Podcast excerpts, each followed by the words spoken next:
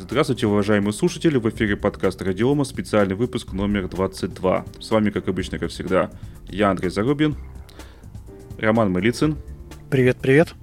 И гость этого выпуска Андрей Кузнецов. Добрый день. А, небольшое вступление. У нас будет 12 а, выпусков, специальных выпусков по всем продуктам группы компаний Astra. Сегодня у нас первый из этих выпусков, этой серии выпусков по RuBackup. И Андрей Кузнецов, собственно, э, состоит в команде RuBackup. Я даже скажу больше, это генеральный директор компании RuBackup. Даже так.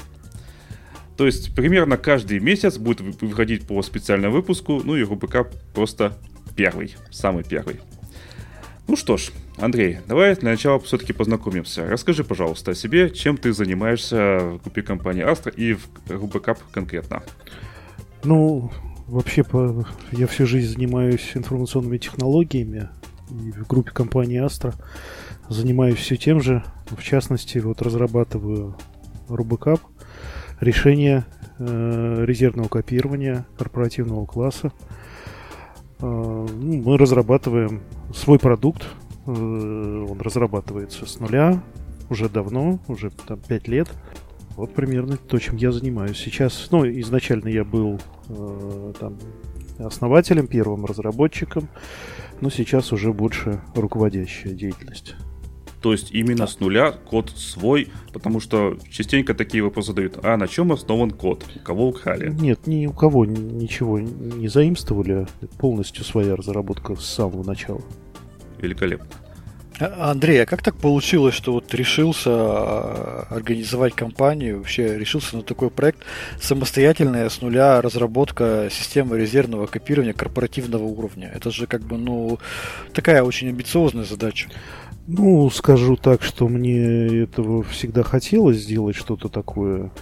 Ну, а пять лет назад звезды сошлись таким образом, что я почувствовал, что этим либо сейчас, либо никогда.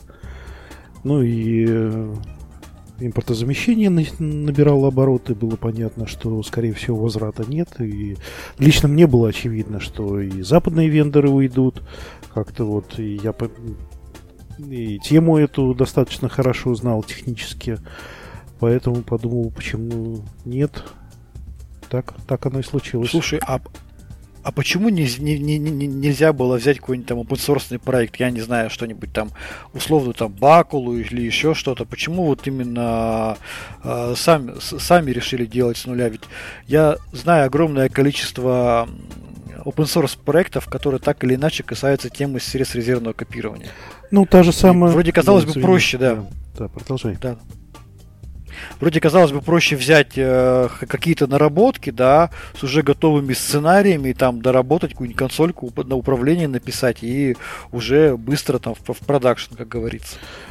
Ну, с моей точки зрения, Бакула, э, конечно, интересный проект, но все самое интересное находится в Бакуле Enterprise, который не является open source с одной стороны. И из-за того, что есть Бакула Enterprise, то обычная Бакула, как мне кажется, она практически не развивается. Ну, если ты возьмешь ее как основу для своего продукта, ты всегда будешь зависеть от каких-то людей, от какого-то там, сообщества, а скорее всего от э, одного, двух, трех э, людей, которые принимают решения по архитектуре, по тому, куда развивается проект, и ты Э, ну, по сути, рано или поздно придешь э, к той мысли, что у тебя нет свободы э, развивать этот продукт, ты будешь вынужден сделать либо свой форк, потом вы, выяснится, что какие-то решения, они неудачные, какие-то решения, ну, с, архи, с архитектурной точки зрения, неинтересные, особенно для enterprise. Тебе придется это все переделывать, и ты вернешься на, э, собственно говоря, на старт. Да? То есть ты, ты, ты поймешь, что тебе нужно делать что-то, перерабатывать настолько глубоко, что проще это сделать самому сначала. Ну, а лично мне просто не хотелось, чтобы мне задавали тут вот такой вопрос, а на чем вы базируетесь? И хихикали, что я переклеил просто лейбл, взял чужую работу и сейчас пытаюсь ее выдавать за свою. Меня, меня этот подход не, не устраивал. Слушай, вот знаешь, вот мне вот лично вопрос интересен всегда был. Вот касаемо средств резервного копирования. Вот на твой взгляд, твое ощущение, с какого момента, с какого уровня решения для резервного копирования можно считать enterprise уровнем, а какое нет? Ну вот, например, есть э, там небольшое приложение Lucky Backup, там, да, для какого-то там локального э, бэкапа. А вот на твой взгляд, с какого с какой точки э, решение для резервного копирования можно назвать enterprise? А ровно с той точки, когда оно начинает решать э, реальные проблемы бизнеса и зачастую те, которые не решает никто другой. Ну вот у нас сейчас э, практически ну, по всем отраслям, по всем направлениям идет отказ от зарубежных э, баз данных, от э, средств виртуализации, переход на отечественные или на э, open source решения, или на отечественные, которые базируются на open source решения. И э, так получается, что для всех этих решений зачастую э, бэкапа-то нет. То есть э, те системы резервного копирования, которые были внедрены в организациях ранее, они э, вот эту новую инфраструктуру совсем не поддерживают, не умеют с ней работать, потому что ну, и на Западе никто это не использовал. Вот. И как только ты представляешь функционал защиты этих информационных систем, ну, ты автоматически попадаешь в enterprise рынок. Я правильно понимаю, по большому счету, ты сейчас говоришь о том, что прежние средства резервного копирования, по сути, вот на Linux зачастую реализовывали только функции там файлового бэкапа, а уже инфраструктуру уже бэкапить не могли, линуксовую инфраструктуру. Так и есть. За редким исключением. За редким исключением. Но чаще всего, да, это концентрация у западных вендоров это Oracle, VMware, ну и, собственно говоря, Microsoft решение, и все. Linux мир, в общем-то, они обходили стороной, он им был неинтересен. В России все поменялось, и сейчас только Linux по большому счету э, и перспективен. Ну вот а для примера можешь привести какие-то ключевые такие особенности рубэкапа с точки зрения а, не только файлового бэкапа, а вот, допустим, бэкапа инфраструктуры. Вот на твой взгляд, что вот такое интересное или ключевое с точки зрения возможностей рубэкапа? Ну, как я сказал, организации, у них э, основные э, боли лежат в бэкапе баз данных, и сейчас все вынуждены переходить на э, PostgreSQL, и это обычно не примитивные инсталляции из одного узла, где работает база данных, а это кластерные решения, зачастую многотерабайтные, и возникают очень сложные вопросы, как выкапить кластерно, как его восстанавливать, как выполнять бэкап огромных баз данных в достаточно небольшое окно, вот, ну и, соответственно, вот в этом и прикладываешь э, все усилия, чтобы твой продукт развивался, да. Вот, ну и... И э, вы уже решили эти задачи а, по бэкапу таких вот вещей? А, частично, да, частично еще понятно, куда дальше развиваться. Ну, допустим, кластеры баз данных э, на Postgres умеем бэкапить только мы, больше никто. Вот, мне кажется... За... А, погоди, извини, сразу да. перебью. Прямо с сохранением, обеспечением консистентности запущенного а... кластера, его восстановления там и так далее. Ну, это бэкапится база данных. Э, она просто может существовать в кластерной среде, то есть это может быть несколько узлов, и они могут быть сегодня э, там мастер на одной ноде, завтра он на другой, и надо обеспечивать, чтобы ты брал данные с правильного узла и восстанавливал тоже это правильно правильным порядком. Вот, забирал там а, журнальные файлы, там очень много нюансов. Э, и на самом деле та же самая открытая документация Postgres, она не дает однозначного понимания о том, как правильно надо э, выполнить резервное копирование или восстановление.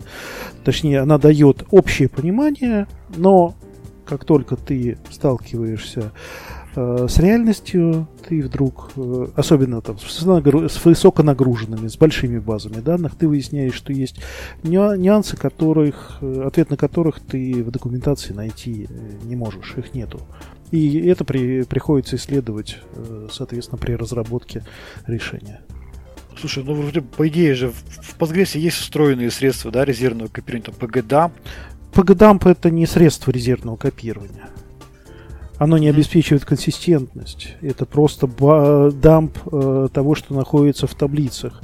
Если база данных работает, э, то таблицы могут меняться, а PGDump, он выполняется, допустим, час. Ну и вот в течение часа у тебя там что-то меняется, ты получаешь э, какой-то файл, который потом восстановить у тебя не получится. Либо тебе придется обеспечить, чтобы пользователи не работали в момент э, там, работы по годам с базой данных. Но это все неудобство. Соответственно, нужно э, делать все правильно, чтобы э, база данных э, была консистентна э, и чтобы были как бы переданы в резервную копию все необходимые кусочки кусочки данных, которые возникают там не только когда пользователи работали, да, но и вот в ходе самой сессии резервного копирования, потому что пользователи все равно продолжают с, ней, с базой данных работать, вот, то есть, ну, это сложная схема.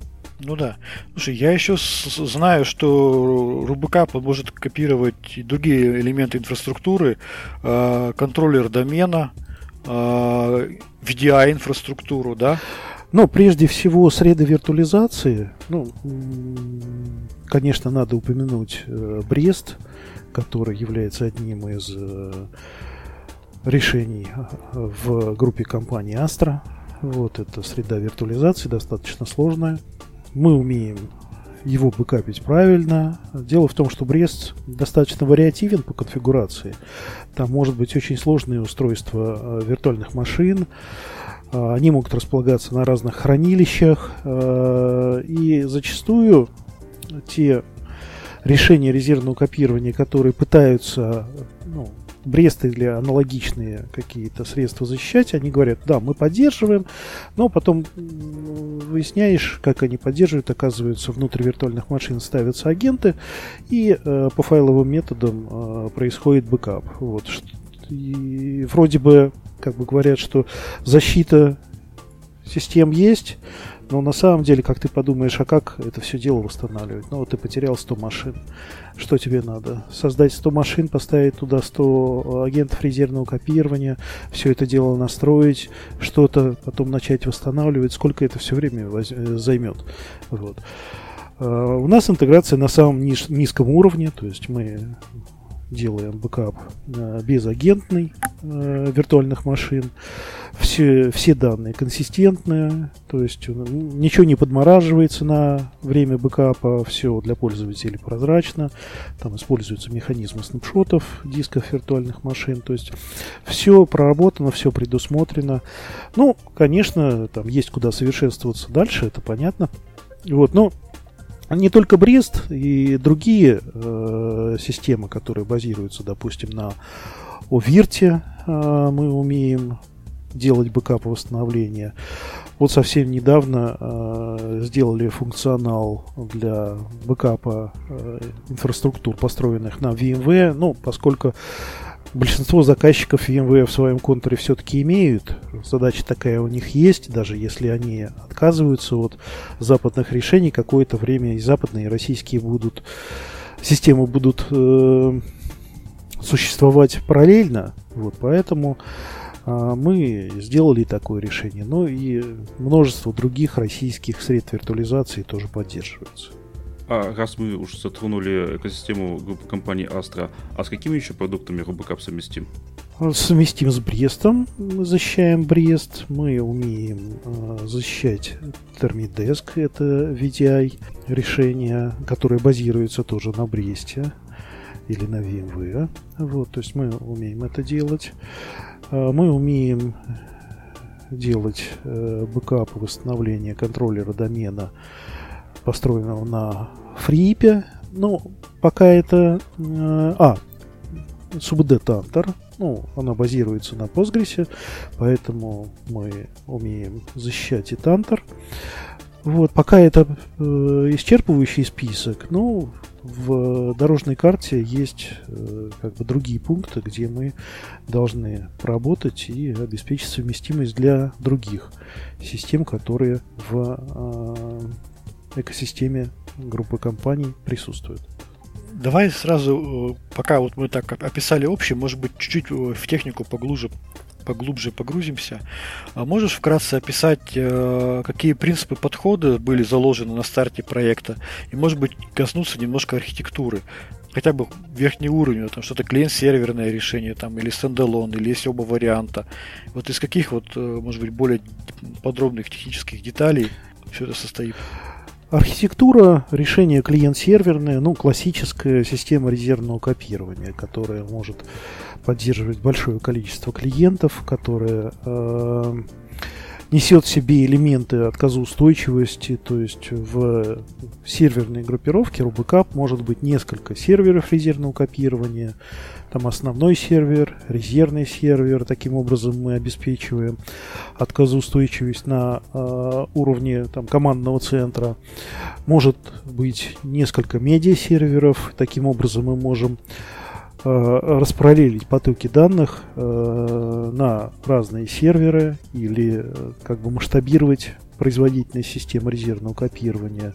Ну, если не хватает производительности, мы просто добавляем не строим новую систему резервного копирования рядом, да, а добавляем там медиа-сервер один, второй, третий, и таким образом производительность э, увеличивается. Вот. Ну и есть как бы отказоустойчивые элементы и между сервер, медиа-серверами. То есть, э, если правильно построить систему резервного копирования, то, допустим, э, выполнив бэкапы каких-то систем, положив их на один медиа-сервер. Э, если вдруг он станет неисправным, вы сможете его, э, эти бэкапы достать через другой или через третий медиа-сервер. То есть э, здесь нет единой точки отказа, но, конечно, это надо э, проектировать правильно систему резервного копирования на ну, из, изначально. То есть сперва понимать, что вы от нее хотите, как она должна функционировать, какие проблемы она должна решать. Вот.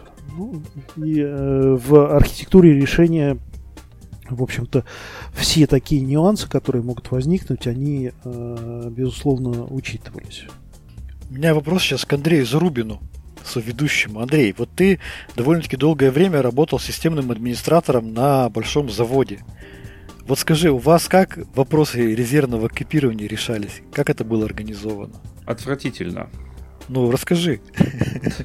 Э, средствами системного администратора каждого отдельного завода, хотя завод ходил, входил в холдинг, и казалось бы, нужно поставить какую-то э, действительно большую корпоративную э, вещи, ну, бэкап корпоративный, который будет снимать копии со всех серверов, хранить их в разных местах, там, по разным заводам. Ничего этого не было.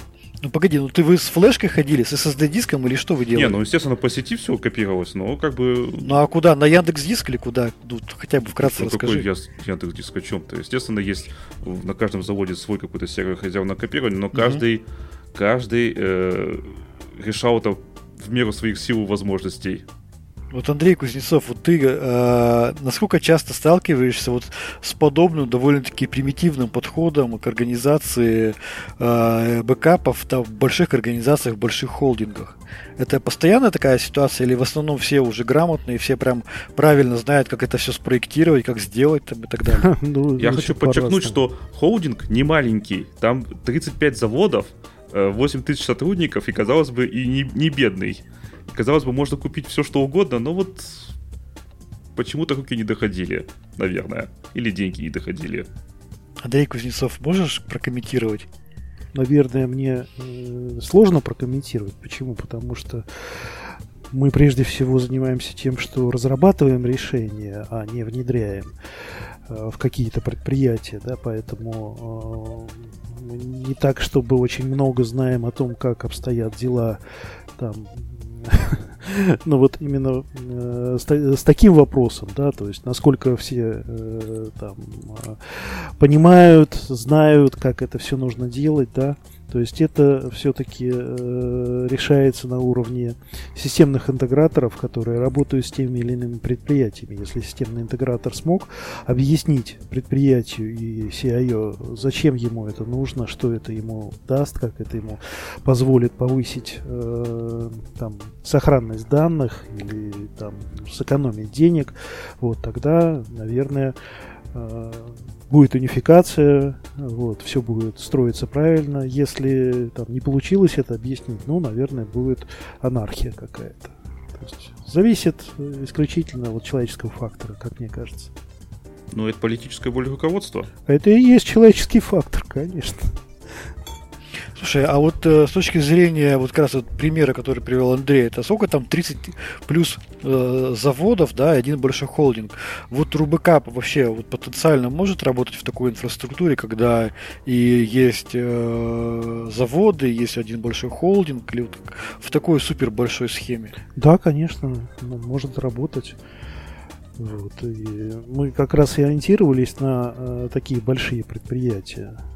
Ну, естественно, я, ну, я могу здесь пофантазировать, что в рамках э, одного завода э, будет своя система резервного копирования, да, вот, но э, будет э, как бы стандартизация, будут одни и те же инструкции, будут специалисты взаимозаменяемые, они будут говорить на одном языке. Э, у них будет там единая поддержка. Ну, и все такое прочее. Можно организовать, чтобы был там обмен резервными копиями, если это необходимо между предприятиями. Ну, это все на самом деле вопросы правильного проектирования там, системы резервного копирования именно для такого вот распределенного большого холдинга. Угу.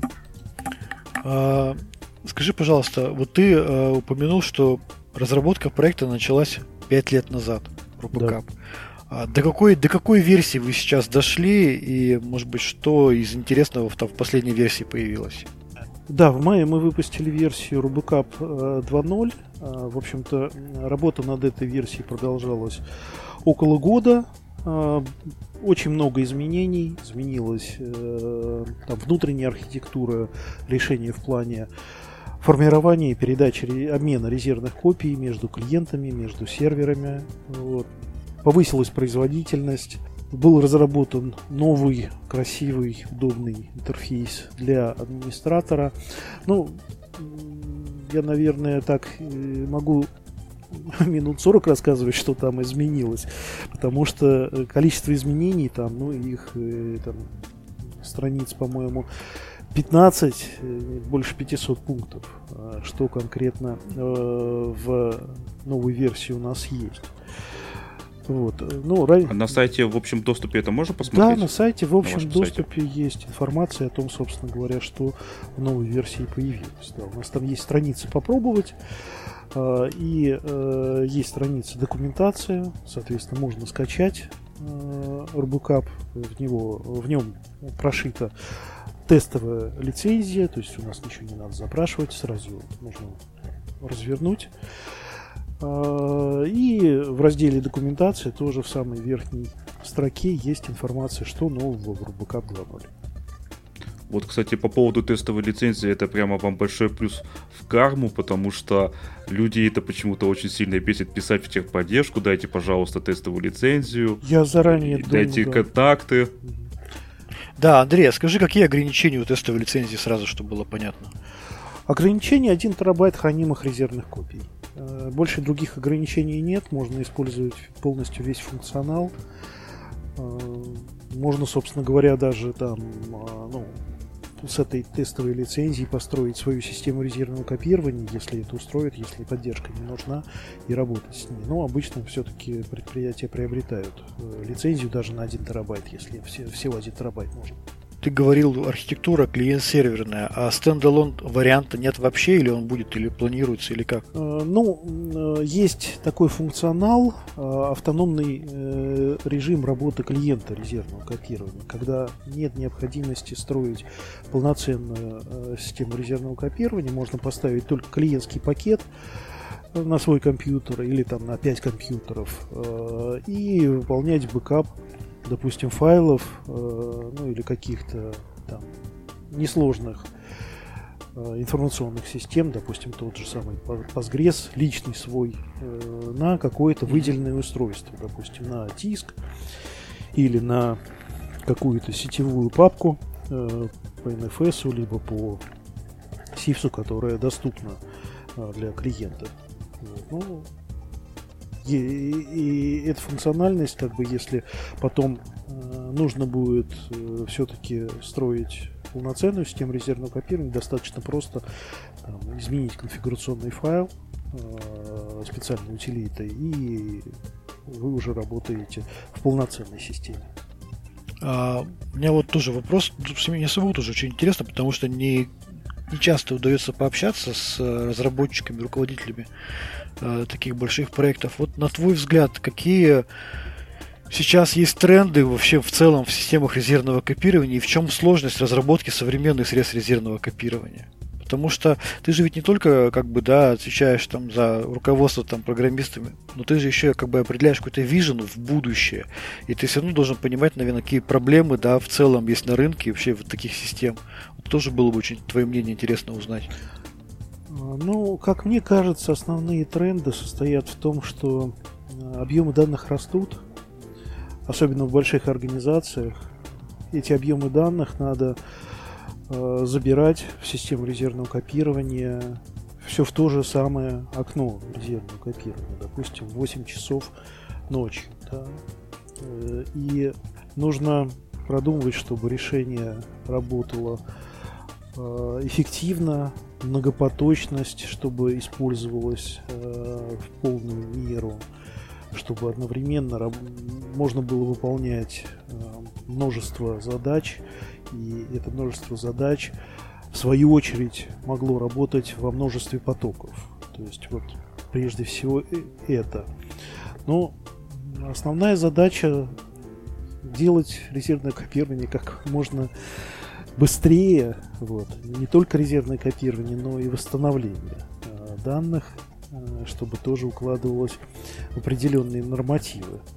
Вот это самая, пожалуй, острая э, как бы проблема, над которой приходится работать, над которой приходится думать. Ну, а с точки зрения, скажем так, всего рынка систем резервного копирования, мне кажется, что Э, дело в том, что системы резервного копирования, они достаточно такие зрелые, с одной стороны, но с другой стороны довольно старые решения. То есть это огромное количество legacy кода, которые создавались на протяжении там, 25 или 30 лет. Вот. И, э, ну, я, поскольку у меня решение достаточно молодое, мы используем современные там, библиотеки, которые есть в Linux, нам нет необходимости там самим выдумать, как работать, например, со строками, да, вот, и, ну, с такими примитивами, э, вот, но я как бы могу предположить, что вот в тех э, решениях западных там, э, ну, может быть, очень много совсем древнего кода, от которого и отказаться сложно, да, и который может влиять на то, что ты не можешь его быстро заменить. То есть, если ты потянешь за одну ниточку, э, оно развяжется не только в этом месте, где ты хочешь, чтобы развязалось и что-то поменять, оно может развязаться в совершенно нежных местах. Поэтому, скорее всего, э, есть проблематика рефакторинга.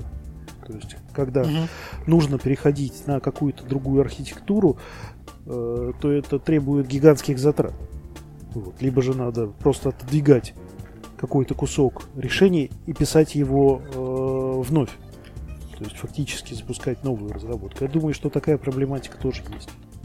А давай еще о трендах поговорим. А, на твой взгляд, а, вообще а, механизмы искусственного интеллекта, АИ там, да, и нейросети, насколько они имеют перспективы, планы применения вот как раз в системах резервного копирования? Наверное, затруднюсь здесь ответить на этот вопрос, потому что ну, система резервного копирования это следование достаточно сложному алгоритму, э, как забирать данные наиболее эффективным образом с довольно сложных распределенных систем. Э, здесь искусственный интеллект, наверное, помочь особо ничем не может, да, но ну, надо понимать, что искусственный интеллект это просто там система обучения. То есть, э, ну да, да, да. да. То есть как бы особого средства, а, особого применения искусственного интеллекта или вот там, систем самообучающихся я здесь не вижу, разве что анализ, э, допустим, каких-то больших данных, ну, вот у тебя есть большая совсем система, которая выполняет резервное копирование, и ты мог бы использовать вот самообучающую систему для того, чтобы проверять, а не случилось ли что-то где-то, то, о чем ты не знаешь, да, какие-то вот раньше были тенденции. Одни резервные копирования вроде бы окончательно там выполняется успешно, э, но что-то изменилось, да, допустим, сильно увеличилось время, или сильно сократилось время, или же там, ну, еще какие-то факторы, которые раньше были одними, а потом вдруг они стали другими. И ты э, ну, без какой-то такой системы это может не обнаружить, а э, самообучающая система, она может такие, наверное, вещи выявить. Ну, это, мне кажется, да. Ну, да, мне кажется, это больше к системе мониторинга относится. Ну, система мониторинга, да, но э, там если что-то меняется, но находится, скажем так, в определенных границах диапазона, которые ты считаешь допустимыми, э, не факт, что оно на самом деле все хорошо там, да, то есть э, система мониторинга тебе просто покажет, что ты выходишь за пределы диапазона. Оно mm-hmm. не покажет, что там появилась какая-то странная тенденция. Ну, как мне представляется, да. Вот, ты на это не обратишь внимания. А, наверное, вот такой вот искусственный интеллект, он может что-то проанализировать и продемонстрировать, что вот здесь что-то происходит. Ты уже можешь дальше попробовать поисследовать. Ну, это вот как я себе сейчас представляю, я не специалист по искусственному mm-hmm. интеллекту, вот, и не претендую на как бы, то, что я здесь могу выступать экспертом, но просто рассуждение там обычного человека.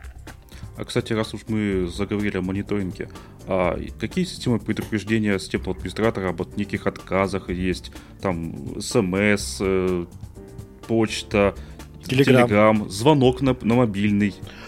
Что из этого? Сейчас есть только почта. Ну, э, во-первых, есть как бы э, журналирование всех действий, которые происходят в системе. Там есть очередь задач, у задач есть определенные статусы, там есть э, там статусы у клиентов резервного копирования и прочая вся э, эта информация, она собирается в базе данных. Вот. Э, собирается информация о загрузке там, компонентов системы резервного копирования. Тоже можно как проанализировать, что происходит как нагружаются клиенты, как нагружаются серверы во время выполнения операций. И э, все эти данные можно там проанализировать, сделать репорты, э, либо же настроить точечные э, уведомления о тех или иных событиях, и они будут приходить на почту.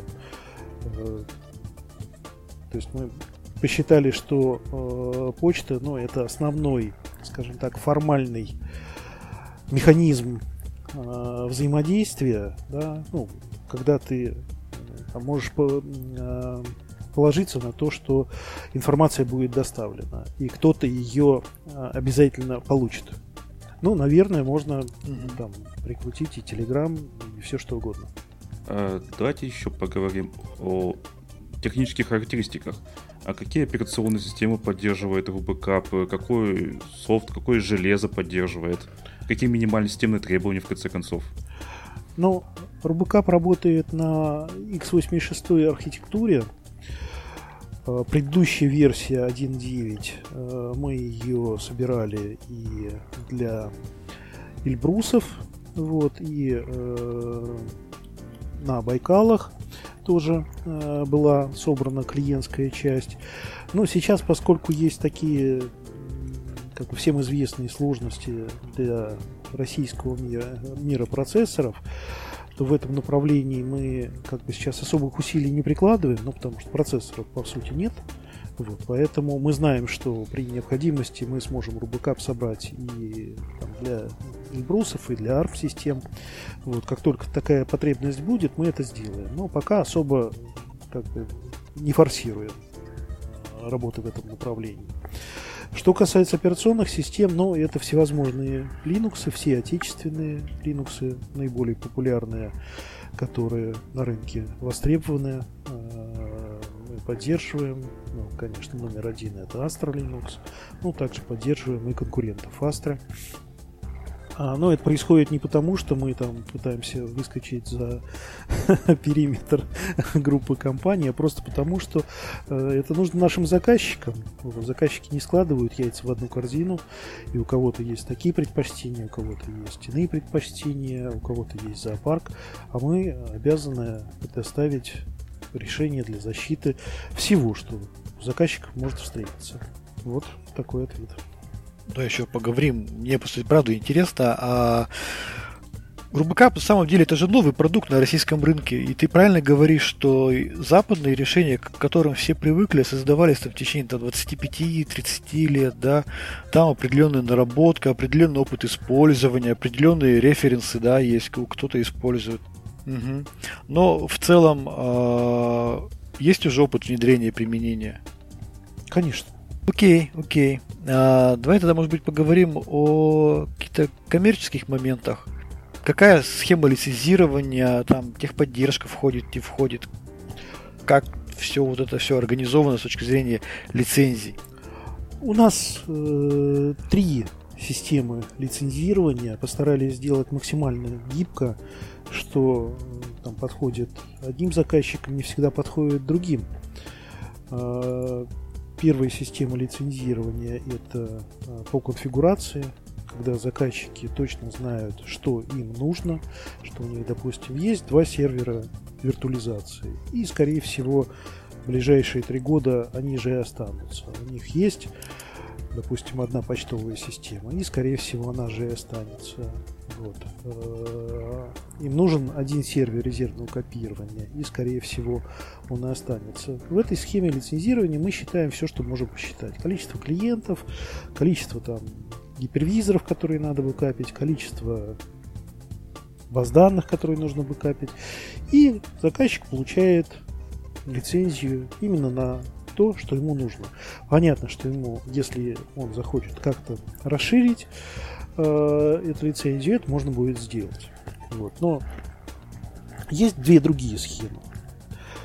Э, когда заказчик, ну точно, либо у него очень большая инфраструктура, у него много всего. У него могут быть разные системы виртуализации, разные базы данных. Э, и э, инфраструктура живет. Э, что-то появляется. И мы предлагаем лицензировать по бэкэнду или по фронтенду. Что такое бэкэнд? Это объем хранимых резервных копий в системе резервного копирования. То есть это фактически лицензируется объем хранилища э, резервных копий. Это измеряется в терабайтах. При этом вы имеете право на использование любого функционала, любых модулей ProBackup, любых систем, которые мы поддерживаем, любого количества медиа-серверов. То есть у вас бесконечная горизонтальная масштабируемость. То есть вам сегодня нужно там три сервера резервного копирования в одной СРК, ну три медиа-сервера. Завтра вам нужно 10. В, ничего не нужно приобретать, если вы укладываетесь в э, объем хранения резервных копий, который вам и, и, залицензирован, собственно говоря, развиваете свою систему резервного копирования, как считаете нужным. Просто запрашиваете у нас необходимые лицензионные коды на, для ваших серверов. И третья схема лицензирования, она тоже по терабайтам, но это на фронтенд. Когда вы имеете очень много резервных копий и считаете, что вы не хотите лицензироваться по хранилищу, окей, говорим, вы лицензируетесь по объему первых полных резервных копий. Ну, уникальных полных резервных копий. Ну, это фактически лицензирование по объему источников данных. Допустим, база данных. Там есть 100 терабайт. Вот вам э, в полную резервную копию 100 терабайт попадет.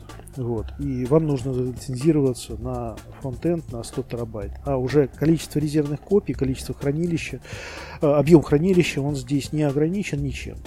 Вот. То есть, как удобно, мы ни в чем как бы ни на чем не настаиваем. Как удобно заказчику, так он выбирает для себя схему лицензирования. А я правильно понимаю, что у RBCAP нет ограничений по объему хранимых данных? Нет ограничений. Ну, точнее как, есть ограничения в Linux, да, то есть сколько вы э, в одном э, экземпляре операционной системы можете хранить данных, ну, вот это и есть физическое ограничение. Ну, то есть по количеству файлов. Ну, по количеству файлов, ну или ну, не по количеству файлов, как, как сказать. Ограничение самих файловых систем. Ограни... ну, ограничение даже не файловых систем, да, ты можешь там определенное количество узлов, ну, там, систем хранения подключить к серверу, да, mm-hmm. вот, ты можешь э, в файловой системе иметь определенное количество там задействованных айнодов, там, ну и прочее, прочее. То есть вот физические ограничения операционной системы, которые они есть, конечно, мы преодолеть не можем. Угу.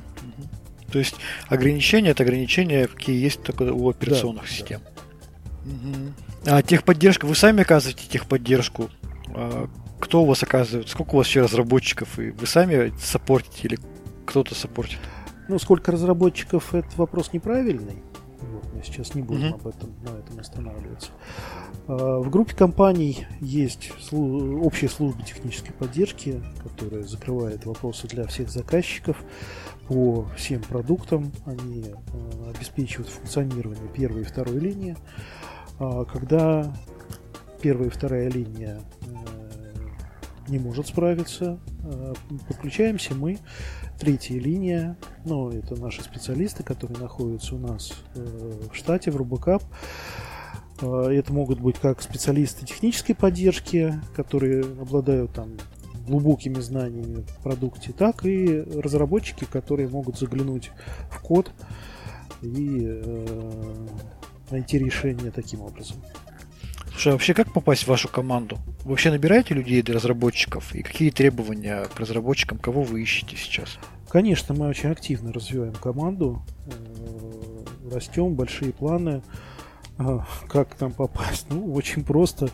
Во-первых, на сайте группы компаний есть информация о вакансиях, которые в целом нужны группе. Ну и можно через наш HR действовать. Э, также есть э, вакансии на HeadHunter. Я считаю, что к нам попасть очень просто, если есть такое желание. Ну, ищем мы разработчиков, прежде всего, это разработчики C++. У нас продукт на э, плюсах э, разрабатывается. Вот, то есть большая часть команды это плюсовики. Также набираем тестировщиков. Особенно как бы интересны нам люди, которые знают Linux э, хорошо, вот, очень заинтересованы в таких специалистах. Ну и, собственно говоря, специалистов других э, профессий мы тоже как бы ждем. И руководителей проектов, и аналитиков. Э, ну, фактически любой профиль, который есть в э, IT и дев, дев, да, девопсов, да, то есть, ну, всех. Ну, то есть, хотите попасть в команду РБКапа, э, найдите информацию на сайте Астры, либо на HeadHunter, и там пишите «Хочу в команду РБКап работать». Андрей, а, например, студента можете взять, или там, или вам только сеньоры нужны там вообще, или медлов берете, или джунов берете? Какие вот у вас требования по компетенциям с точки зрения там, опыта работы? Все зависит от человека. Прежде всего, э, для, лично для меня важен интерес человека, его желание развиваться. Обычно это сразу видно. Человек хочет работать или он э, там, знает себе цену, но работать не очень хочет. Да, то есть это ну, видно зачастую на первом интервью. Вот, и я считаю, что любые навыки их можно э, получить, особенно есть, если есть горячее желание. Вот, любой как бы, навык можно прокачать, вот, если есть горячее желание. А если нет горячего желания, то и навыки не помогут, и опыт может оказаться бесполезным. Вот, поэтому у нас есть практика, когда, когда мы берем студентов, и есть практика, когда ребята приходили совсем э, юные и развивались в нашей команде, в общем, до серьезного уровня, когда уже там, человек работает полностью самостоятельно вот, и даже там, обучает других. Угу. Ну, это прикольно. А, слушай, давай, знаешь, наверное, какой вопрос мне вот хочется задать. А, планы на развитие на, допустим, условный год. Что вот из интересного может появиться в Рубакапе, и вот что прямо вкусненького стоит ожидать, там, допустим, в ближайших версиях? Ну, у нас есть дорожная карта. С моей, э, мое понимание, что дорожная карта сейчас лет на 5 ближайших, да, то есть даже mm-hmm. на год. Понятно, чем будет загружена команда, понятно, куда продукт будет развиваться. Ну, э, прежде всего будем развиваться вот как раз э, в многопоточность, куда я говорил, да, то есть чтобы обеспечивать самые э, сложные запросы со стороны заказчиков, которые они сейчас э, не знают, как реализовать. То есть многопоточность, производительность, э, поддержка э, тех отечественных решений, которые воспольз... востребованные у заказчиков, но пока которые мы не закрываем. Ну, максимальный охват э, тех информационных систем, тех продуктов системных, которые есть у заказчиков, которые важны, которые э, для них перспективны. Прежде всего вот так. Mm-hmm. То есть, по большому счету, да, то есть это по сути развитие продукта в условиях э, постоянного роста э, количества данных и при этом э, попытка сократить время, необходимое да, для резервирования и восстановления данных. Да, и в условиях, когда э, IT рынок России переформатировался, вместо там, одного-двух решений по направлениям появилось полтора десятка решений, да, это тоже необходимо поддерживать. Понятно, что когда-то произойдет сокращение, там вот я, кажется, слышал, что в реестре российского ПО сейчас э, больше 40 систем виртуализации отечественных есть, да. Угу. При этом э, надо понимать, что пару лет назад э, в российском Enterprise было всего, скажем так, полторы игрока, да, то, это, ну, на самом деле два, один большой, а другой вроде бы тоже большой, но с очень маленькой долей рынка. Вот. А сейчас 40, э, да, ну понятно, что не все 40 используются, вот, но даже 10 это много с моей точки зрения. Наверное, это число будет сокращаться. Но пока оно э, не сокращается, заказчикам нужно, все приходится ориентироваться на наиболее популярные решения, но их довольно много. То есть победят сильнейшие, но вам все равно придется их поддерживать, даже если это будет, допустим, 5 или даже 10, да? Да. А, я тут недавно был на мероприятии, как раз форум по квантовым технологиям, там выступал наш президент Владимир, Владимир Владимирович, и он объявил, что сейчас начинается новый масштабный национальный проект, он его назвал как «Экономика данных» экономика данных. Конечно, в первую очередь все начали обсуждать про Big Data, про СУБД, и, как ни странно, практически никто в рамках вот обсуждения проекта экономики данных, никто не заикался о средствах резервного копирования. И это очень, знаешь, э, так показательно, что э, все думают о том, как накопить данные, как их обработать, но никто, или не, не то чтобы никто, но очень редко задумываются над тем, как сохранить эти данные и обеспечить их восстановление. Ну, такова реальность, да. Скажи, пожалуйста, вот, наверное, такой уже легкий вопрос э, под конец. Логотип э, Рубкапа Тукан. А есть какая-то связь с функционалом Рубакапа или что? Почему, почему Тукан? Очень у многих вопрос возникает. Я знаю, тебе его задавали миллион раз, э, но вот, может быть, ты для наших слушателей еще расскажешь, почему Тукан и э, какая ассоциативная связь? Ну, недавно я придумал такой ответ. Э, ну, группа компании Astra. Astra, Astra это звезда, да? Вот. И сейчас получается так, что группа состоит из не, не из одной звезды, из Астролинукс, а из многих, да, то есть очень много появилось решений э, в экосистеме. Вот. А на звездном небе я увлекаюсь астрономией. Я знаю, что на звездном небе есть маленькое созвездие Тукана на южном полушарии. Вот. Я всем говорю, что вот Тукан это такое вот звездное э, такое созвездие на небо, одно из созвездий на небосклоне э, группы компании Астра.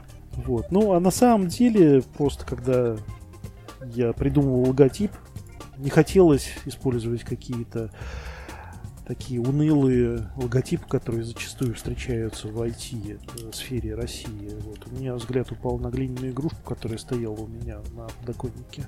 Вот это был тукан, привезенный из Мексики. Я подумал, а почему нет? Очень хороший позитивный символ может получиться. Но, мне кажется, так и вышло. Андрей, еще можно маленький личный вопрос а, по поводу а, астрономии? Я знаю, что ты издаешь книги о том, как фотографировать звезды, и на, даже на Озоне можно купить твою книгу «Как фотографировать звезды». Расскажи, как ты вообще к этому пришел? Ну, любовь к звездам у меня с самого детства. И как бы я даже затрудняюсь сказать, как я к этому пришел. Я занимаюсь этим всю жизнь. Зачастую езжу в экспедиции. У меня есть обсерватория на даче с большим телескопом. Вот просто мне это интересно, это там, позволяет как бы увлекательно жить, скажем так. Слушай, а это как-то повлияло на присоединение к группе компании Астра? Это увлечение мне, Астра, звезды? Мне показалось, мне показалось, что это знак. Отлично, супер.